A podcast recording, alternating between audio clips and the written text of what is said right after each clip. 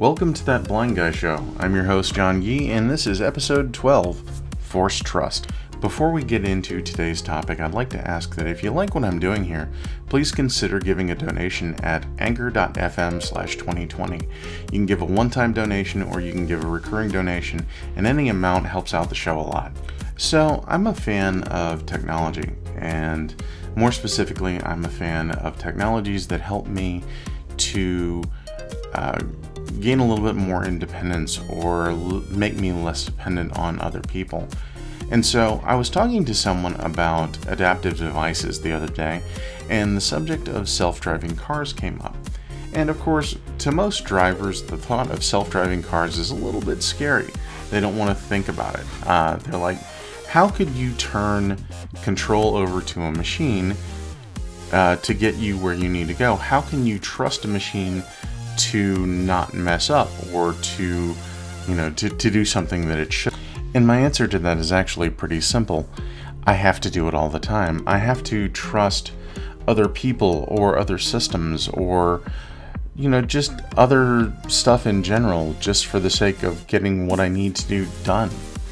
As someone with a visual impairment or really any physical challenge, at some level you have to put your trust in people that you don't know in the case of someone with a visual impairment, you have to trust that the people who are with you that are sighted, that are helping you out, are giving you the correct information, whether you can you know them or not. Uh, as someone who is uh, who who can't walk or who you know, I can imagine that they would have a similar situation where they would have to trust someone to do the right thing when it matters the most.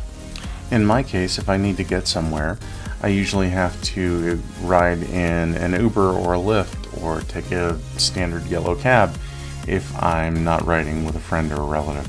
In those cases, I don't know the driver, I don't know what the driver's record is, what the driver's condition is, and I have to trust that the driver is not going to be impaired or that the driver is going to not try and take advantage of the fact that I'm visually impaired or that the driver is going to take me directly to my destination.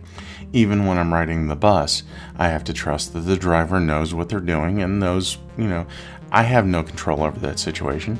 I just know that I need to get to where I need to go. And so I have to trust these people and trust in their ability to do their jobs effectively. If I'm going on a trip and I'm taking a plane and I have a connecting flight I, and I need help, I have to trust that the people who are there are directing me in the you know in, in the correct way to go and they're not giving me incorrect information. I have to trust that if I'm asking for directions that the person is giving me the right directions or the proper way to go or that they're giving me all of the information I need to get to where I need to go, especially in an area that I'm not entirely familiar with. So when it comes to new assistive technologies such as self-driving cars or, you know, things of that nature, when people ask me how can you trust them, my response is usually because I've been trusting strangers all my life. And in this particular case, I'm trusting not the actual person that's doing the driving, I'm trusting the person that programs the AI that's doing the driving. And trusting, you know, technology is kind of something that I've had to do as well and so I, I'm just used to it. But just because I have to trust doesn't mean that I trust unconditionally, or that I'm not prepared, or that I'm turning the reins over completely to someone else that I don't know. There are some things that I do that kind of give me a little bit of an edge in those situations, and we'll talk about that after a word about Anchor. Welcome back. Now, when I say that I have to trust people to get around and to get me to where I need to go, that doesn't mean that I trust everyone unconditionally.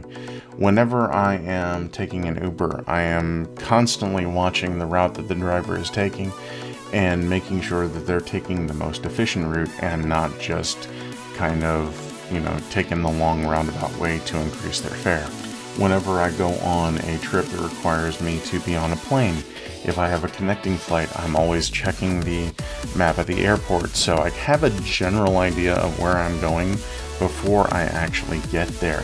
That way, if I have to ask for help, I kind of have an idea where things are so that when I get directions, I can, you know, navigate a little bit easier. when I'm in an unfamiliar city and I need to get around. I look at Google Maps is a godsend for me. Um, most of the time, I don't have to ask for directions. I can just look up where I need to go and I can get there. Uh, Google Maps will even, you know, take me step by step the route that I need to go to get to places I need to be. So again, that kind of goes back to me trusting, having to trust machines as well as people. So self-driving cars really aren't that big a deal.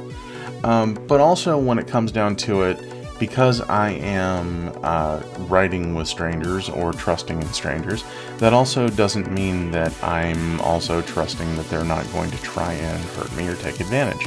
So I'm also taking responsibility for my own personal safety, and that's something that we'll get into in another episode.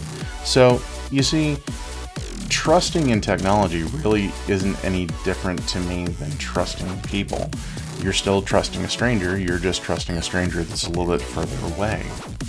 And it should also be mentioned that technically speaking, that trust is also extended to your friends and your family whenever they're taking you to where you need to go or whenever they're doing things for you.